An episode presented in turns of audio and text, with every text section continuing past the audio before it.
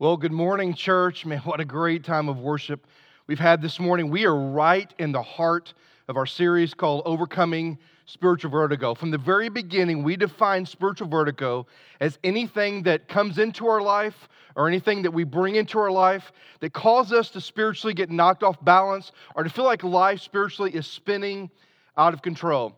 And out of the gate, we looked at the writer of Hebrews and we saw that the, the only way to really overcome spiritual vertigo is by doing several things. One is by laying aside the weighty things in life, like broken relationships, like the hardships we go through, like the death and loss that we experience in life.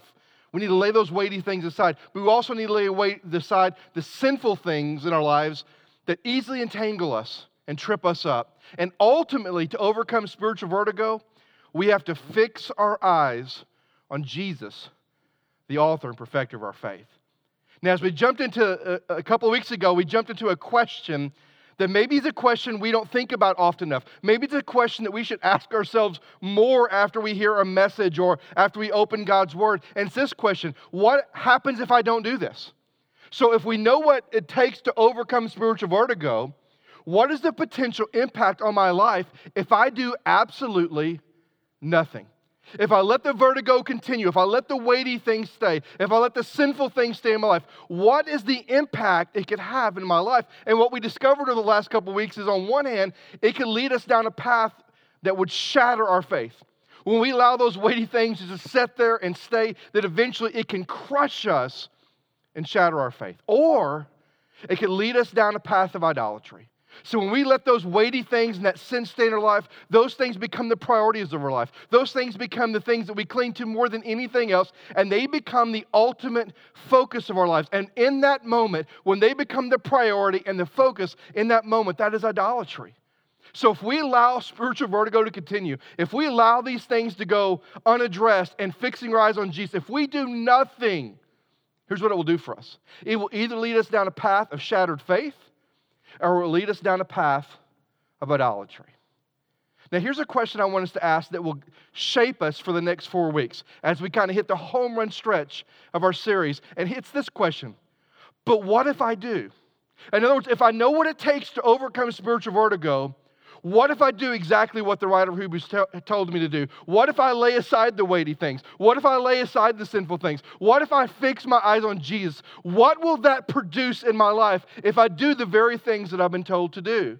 And I think it produces a lot of things in our lives. Four things in particular. The first one I want to look at today, and it's this is that when we truly fix our eyes on Christ and we put aside the weighty things and we put aside the sinful things, one thing that will produce in our lives it will produce a courage to live by faith. It will produce a courage to live by faith. To live by faith in a world that's faithless. To live by faith in a world that seems hopeless. To live by faith in a world that is uh, not for God, but is against God. To live a, by faith in a world that's continually trying to get us to compromise our faith. See, if we truly put our eyes on Christ and put aside those things, it will give us the courage to live by faith. Probably one of the best biblical examples I can think of is when Peter walked on water. You probably remember this story. Jesus shows up on the sea. The disciples see him, they think it's a ghost and that they finally recognize who it is. And Peter said, Jesus, can I come be with you? And Jesus says, Come on, Pete, and come out into the water. And what does Peter do? He walks on the water. Well, think about that for a moment. Where were the eyes of Peter in that moment? They were on Jesus, weren't they? And because his eyes were on Jesus, Peter was able to take a step of faith like he'd never taken before. He was walking on water, right? And then we know the rest of the story. He took his eyes off Jesus and he began to sink. But here's the point is that when we truly put our eyes on Christ, it gives us the courage to live by faith. The courage to live in such a way where we truly trust the Lord. So if that's true for us, and it is, what does living by faith look like? If it truly gives us the courage, putting our eyes on Christ gives us the courage to live in this world, this sinful, broken world, and to live by faith, what does a life living by faith look like? So if you have your Bibles, I want you to turn with me to the book of Hebrews, the book of Hebrews, and I'm going to be in chapter 11 today. Now, if you know anything about the book of Hebrews, chapter 11 is kind of the, it's not the hall of fame, it's the hall of faith. I mean, there's a story after story after story of people who are faithful. And today we're going to look at a guy by the name of Abraham. and look at his journey through the, the story in Hebrews that we see. And what we're going to find out is this is that, that, that, that focusing on Christ gives us the courage to live by faith. And we're going to find out three things that living by faith looks like. And the first one is this it's a life of obedience. Living by faith is a life lived in obedience. Look with me in verse 8 of chapter 11. It says this By faith, Abraham obeyed when he was called to go out to a place that he was to receive as an inheritance, and he went out not knowing where he was going. Now it says there as he was called or when he was called. Literally, the Greek translation should, could be there while he was being called. See, here's the thing about Abraham Abraham all we know about him up to this point is he was probably a pagan because of where he was from. We have no, we have no indication, no historical, historical data that tells us that he was a follower of Yahweh, he was a follower of Jehovah, he was a follower of God. He was a pagan. And yet God shows up and God speaks to Abraham. And he says, Listen, I want you to pack your stuff up and I want you to go. And I'll let you know when you get there. And see, for Abraham here, what we see is it says, while he was called. And the idea of that is this is that when Abraham heard the voice of God, he immediately was obedient. It almost carries the idea in the original language that he was actually, as God is speaking, he's already beginning to be obedient. We don't know if he was already packing stuff while God was speaking. We don't know if there was just a resolve in his heart that he was going to do it. But while God is speaking, the creator of the universe is talking to Abraham, there's this immediate sense of obedience in Abraham's life. In fact, the full story happens in Genesis chapter 12. Let's turn there. Genesis chapter 12 verses 1 through 4, and we see this story play out. It says, Now the Lord said to Abram or Abraham, Go from your country and your kindred and your father's house to a land that I will show you. And I will make of you a great nation, and I will bless you and make your name great so that you will be a blessing. I will bless those who bless you, and who, those who dishonor you, I will curse. And in you, the families of the earth shall be blessed. So God says to Abraham, Listen, I want you to leave everything you know, and I want you to set out on a journey. And I'll let you know when you get there. But here's what I'm going to do for you, Abraham. I'm going to make you a father of a great nation. I'm going to give you an inheritance that it will blow your kid's mind, but I need you to follow me. And see, for Abraham, what we see in the story is that he immediately followed God. He immediately did what was asked of him. There was no 20 questions. There was never a moment where Abraham goes, Hey, wait a minute, wait a minute. Now, who did you say you were? What are you asking me to do? You're not going to tell me where I'm. There was never a moment in the story that we see Abraham questioning God. Now, here's why I bring that up because that's not how you and I typically respond. When we feel God nudging us or leading us or guiding us to make a decision, I don't know about you, but I have a lot of questions, right? A lot of questions about the why, the what, the how. I have a lot of questions. But do we see that in the story of Abraham? No. For Abraham, it was about a living a life of faith, was all about a life of obedience, immediate obedience. In fact, if you look at the story, what we find out is it says that he didn't even know where he was going. Now, we've talked about this before, and it's one of those parts of the story that I find extremely fascinating. That God says, Abraham, I want you to pack your stuff, leave your family, and I want you just to go, and I'll let you know when you show up. Well, none of us take vacations that way, do we? And if we do, that's probably a really terrible vocation, right? But let me put it in context for our lives. It's almost as if God had said to you, okay, here's what I want you to do I want you to sell your house. I want you to load all up your, your belongings in your U Haul, and I want you to go west. And I'll let you know when you arrive the destination I have for you. Now, here's a quick question for you How inclined are you to follow that?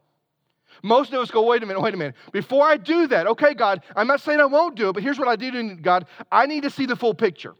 I want to know where you're going to land me, how am I going to provide for my family, how's this going to impact my 401k, how's it going to impact my financial stability. God, I, I want to see the ripple effect of this. I'm not saying I won't do it, God. What I'm saying is, I want to see the ripple effect of this.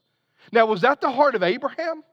Not at all. Abraham was said, pack it up and go, and Abraham just did it.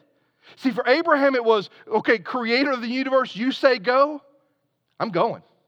You tell me to move, I'm moving. See, for Abraham, where he went was immaterial. Where God put him didn't matter.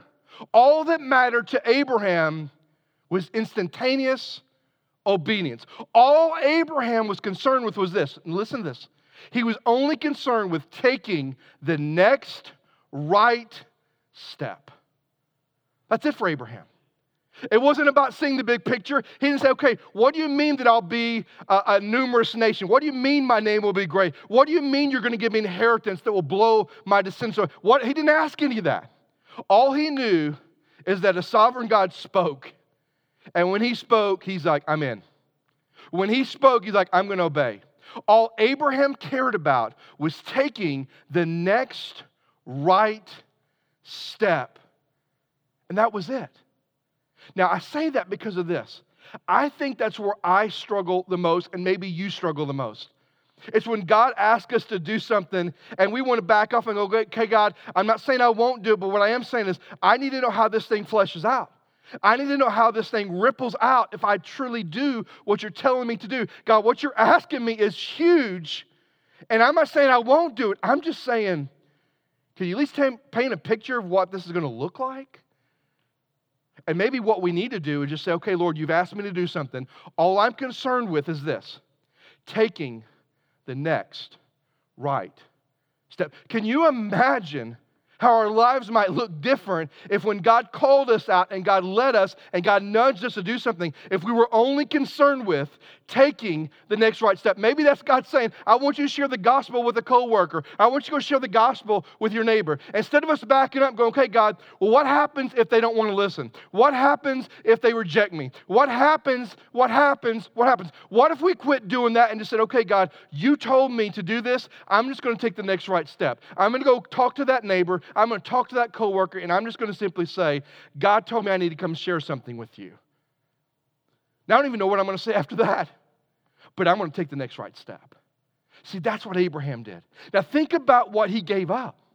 I mean, he literally had to forsake everything. He had to leave his birthplace, his home, some family, and ultimately he had to give up financial security. Abraham was a wealthy man. Abraham had a lot of stuff and he walked away from all of it. And with all that God asked him to do, the Bible lets us know that Abraham did it. Abraham was obedient. Now, here's a question I, I think we have to ponder. When I look at this story so far, when I see that God has called Abraham and said, I want you to go, and I'm not going to tell you where you're going to go, I'll let you know when you get there. When you look at this story, do you look at it and do you have a feeling of, okay, on one hand, I think it's extreme and it probably would cause stress to my life if God had done that to me? Or do you look at the story and go, yeah, it seems extreme, but it's also inspiring. When I say God called people that way and people respond, it inspires me to want to live with that kind of faith. Which way do you feel like you view this passage? And here's why I ask it is because how you view it is probably an indicator of how you will respond or have responded when God calls you. See, if you think it's extreme and stressful, you're probably the person that will struggle with obedience. If you think it's extreme but inspiring, you're probably the person that goes, I'm in. So, how do you see this? See, in this passage, here's what we see that living by faith, that living by faith is living a life of unconditional obedience. Did you get that? Living a life of faith is living a life of unconditional obedience. It's living a life that is more consumed with following what God says rather than understanding what God has said. Does that make sense? It's a life consumed with following what He's told me to do rather than trying to understand what He's told me to do. And see, when we live a life of obedience, our obedience is screaming and saying to God, God, I trust you and I trust your ways. So, living a life of faith is about living a life of obedience. It's also about living a life of patience. Look with me in verse 9. Verse 9, it says this By faith, he, Abraham, went to live in the land of promise, comma, as in a foreign land, living in tents with Isaac and Jacob, heirs with him of the same promise. Now, here's the story. If you go back to Genesis, here's what's happened Abraham is on the mountain in Bethel. And God says, Abraham, look, look as far north as you can, look as far south, look as far east and west. Everything you can see will belong to your descendants. I mean, this was a mountain that he could have seen hundreds and hundreds of miles away. And God says, all going to belong to your people, Abraham. But here's the interesting thing. If you go back and read the story, did Abraham live in the land of promise as an owner of anything? No. He lived as an alien in a land that God had given him, the land that God was going to give his descendants. He lived as a foreigner there. He never built a city, he never built a home. The only thing Abraham ever owned was a plot, a burial plot for his wife Sarah. That's all he ever owned. He never did any of those kinds of things. He only owned one piece of small land, and he bounced around from tent to tent to tent with Jacob and Isaac. Now, if you're Abraham and God has made this promise, is that a little bit frustrating to you? Sure, it is. God has said, I'm going to give you all this land, but yet I'm living as an alien and a stranger in it.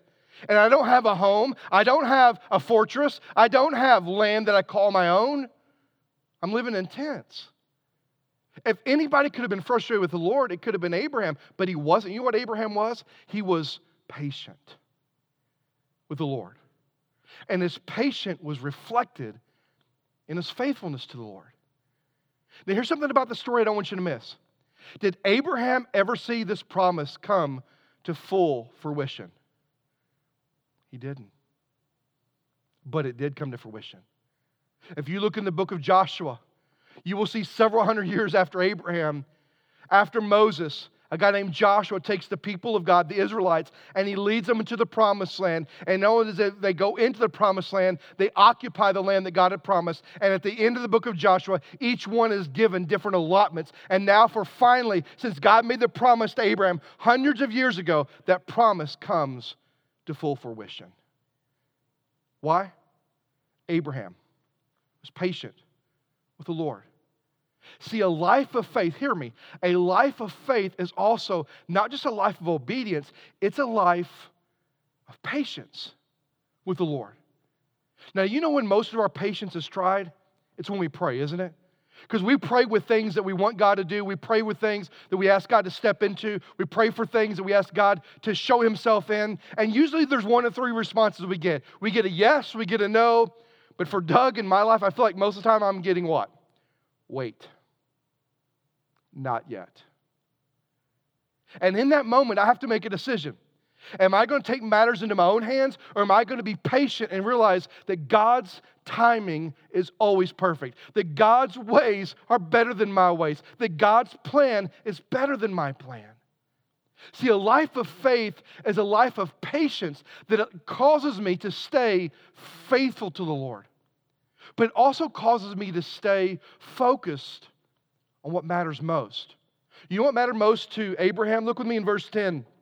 It says this For he was looking forward to the city that has foundations, whose designer and builder is God. Do you know what Abraham looked forward to? You ready? Being with the Lord forever in all eternity. He looked forward to heaven. Despite the promise God had made, despite all that God had done for him, despite the fact he uh, was in the land but didn't own the land, despite that God was going to bring that to fruition hundreds of years later, Abraham was still focused on the most important thing. And is that one day, as I live a life of faith, one day when this life ends, I will spend forever and ever and ever with my God in heaven. And I think the same thing's true for us. When we exhibit patience in our life, trusting that God's timing and His plans are perfect, what we're doing is not only staying faithful, but we're saying, Lord, I want to keep my eyes focused on the most important thing. And here it is that one day when I leave this temporal earth, I'm going to be with you forever. And what a moment. What a hope that we have in that. See, when we live a life of patience, we are saying, God, I trust you. I trust your promises and I trust your timetable. So, a life of faith is a life of obedience. It's also a life of patience. And lastly, it's a life of sacrifice. Look with me in verse 17 and 18. The writer of Hebrews comes back to Abraham And he says this He says, By faith, Abraham, when he was tested, offered up Isaac. And he who had received the promise was in the act of offering up his only son, of whom it was said, Through Isaac shall your offspring be named. Now, here's, here's the story Genesis 15. God promises Abraham a seed, a son, an heir. And then if you scroll down a few more chapters, we find out that in 25 years later, God brought that promise to fruition. Abraham is now 100 years old and he has a son.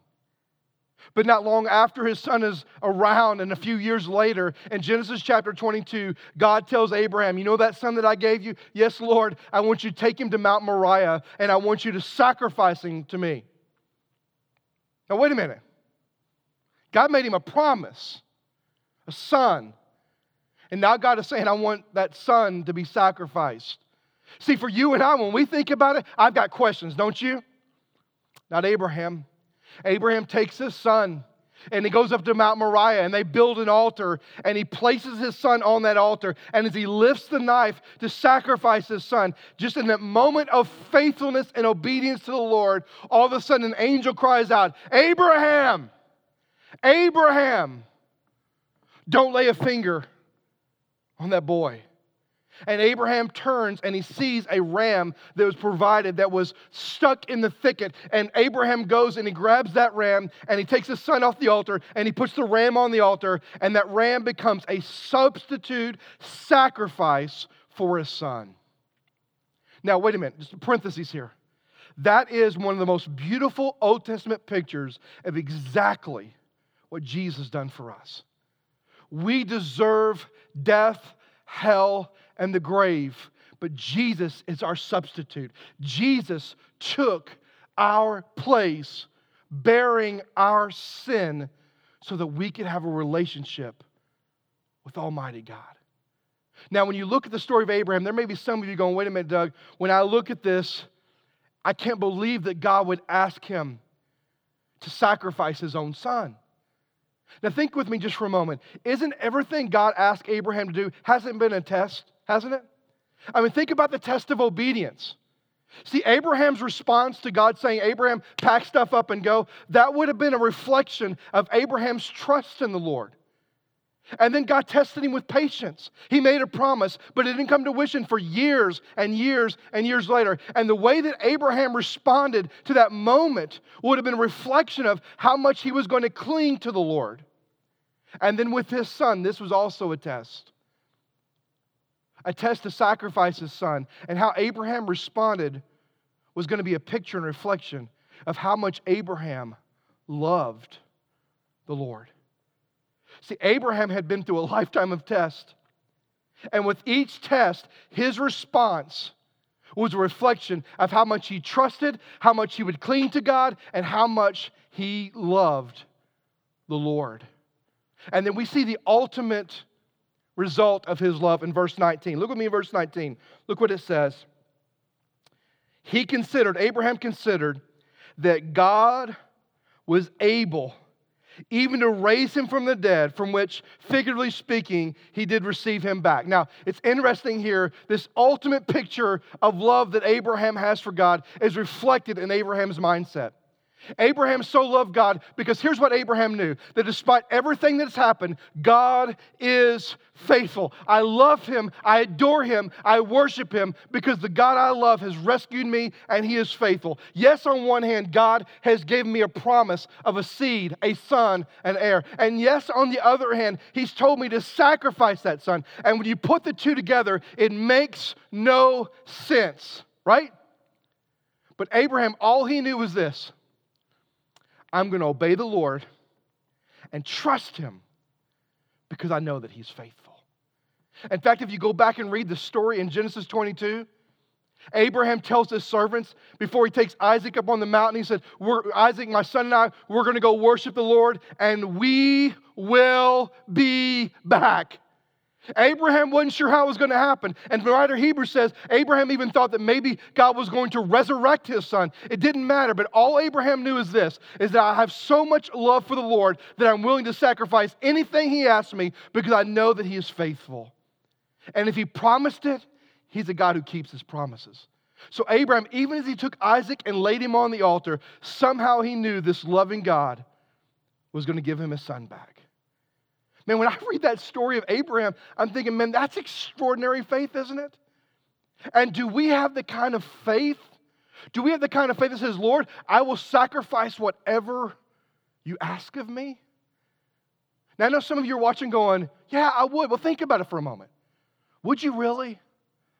I mean, are you, do we have the kind of faith that says, Lord, I'm willing to sacrifice whatever you ask me? I'm willing to sacrifice my career. I'm ready to sacrifice my home. I'm willing to sacrifice my friendships. I'm willing to sacrifice anything you ask me, Lord. Do we really mean that? See, our willingness to sacrifice for the Lord is telling Him and says to Him, Lord, I trust you with everything. I trust you with everything. See, what I want us to know this morning is this that living a life of faith is a life of obedience, it's a life of patience, and it's a life of sacrifice. And the reality for all of us is, I think living this kind of life, if we're honest, it's a struggle, isn't it? See, some of us have this fear of the unknown. We want God to paint the whole picture, but really all we need to do is just take the next right step. Some of us have this fear of losing control. We don't like being out of control. We don't like waiting on the Lord. We want to operate in our timetable with our plans and with our purposes. We struggle. And some of us are afraid. Listen, some of us struggle with this because we are afraid of what is God really going to ask me to give up? Right? What is God really going to ask me to give up? Well, here's what I want to challenge us with this morning. If we are truly going to fix our eyes on Jesus, when we do that, He alone will give us the courage to live a life of faith, a life of obedience, a life of patience, and a life of sacrifice. So here's the question we all have to answer What is God calling us to do today? What is God calling us to do? Is He calling you to a greater level of obedience? Has He been nudging you and prompting you and putting things in your life because He wants you to do something? He wants you to, to take a step. I mean, I mean, maybe, maybe what we need to commit to is a, is a greater step of obedience this morning. And all we need, need to do is not know the whole story, not know the whole ripple effect, but we just need to commit to taking the next right step and doing what the Lord asks us to do. Maybe we need a greater level of patience. Maybe there's some things going on in our life, and we've been praying and we've been praying and we've been praying. And what we need to do is realize that maybe right now God's in a season of saying, Hold on, wait, I'm not there yet. And all we need to do is to commit, to cling to Him more, to hold fast to Him. Or maybe we need to commit to a greater level of sacrifice. Maybe there's some things in our lives that we need to give up that we've been holding on to and we need to commit to that. So, what is the Lord calling us to do today? Now, as you think about your answer, I want you to know this. Our response, our response to obey, our response to be patient, our response to be willing to sacrifice, our response, listen, our response, like Abraham, is a reflection. It's a reflection of how much we trust the Lord. It's a reflection of how much we're going to cling to the Lord. It's a reflection of how much we love the Lord. So, for those that are followers of Christ, what is He calling us to do today? And will we make that commitment? But maybe there's somebody watching who doesn't have a personal relationship with Christ. And the one message I want you to hear today is that Jesus took your place. It was in the story of Abraham and Isaac. Because we sin and rebel against a holy God, we deserve punishment. But God so loved us that He sent His Son, and His Son, who lived a sinless, perfect life, took your punishment, took my punishment, and paid a debt that we could never pay by dying on the cross. And all we have to do is to receive that this morning. By saying, Lord, I admit that I'm a sinner. And I believe with everything in me that Jesus is the Son of God, the Savior of the world, and He took my place. And today I confess Him as Lord and Master of my life. Will you be faithful to make that decision if you need to? My prayer is that however the Lord's leading us, that we would be faithful to respond. Let's pray together. Father God, I love you. I thank you for this passage. I thank you for the story of Abraham. And God, I pray for us today that we would that we would simply ask ourselves the question, okay, if there's spiritual vertigo in my life and I do what the writer of Hebrews told me to do, what's that going to produce? And that we would realize today, Lord, that what it produces is a courage to live by faith, the courage to live a life of obedience, a life of patience, and a life of sacrifice. God, I pray for those that are watching that are believers. We live in a world that is broken. We live in a world where there's a lot of hate. But you've called us to live by faith, to live trusting you. And God, I want to be honest, that's hard sometimes. But we know that if we will fix our eyes on Jesus, that He alone will give us the courage to live a way that's pleasing to you. So, God, I pray for believers, we would make some decisions this morning. We might step up to a greater level of obedience, a greater level of pra- uh, patience, a greater level of sacrifice, and that we would realize in our response is a reflection of how much we trust you, how much we cling to you, and how much we truly love you. And then I pray for that person, Lord, that's watching, that's never surrendered their life. May you overwhelm them with the price that Jesus paid and may they surrender to you. God, we love you. We thank you. We celebrate you. And this morning, we lift the name of Jesus above every other name. For it's in your precious and holy Son's name we pray. Amen.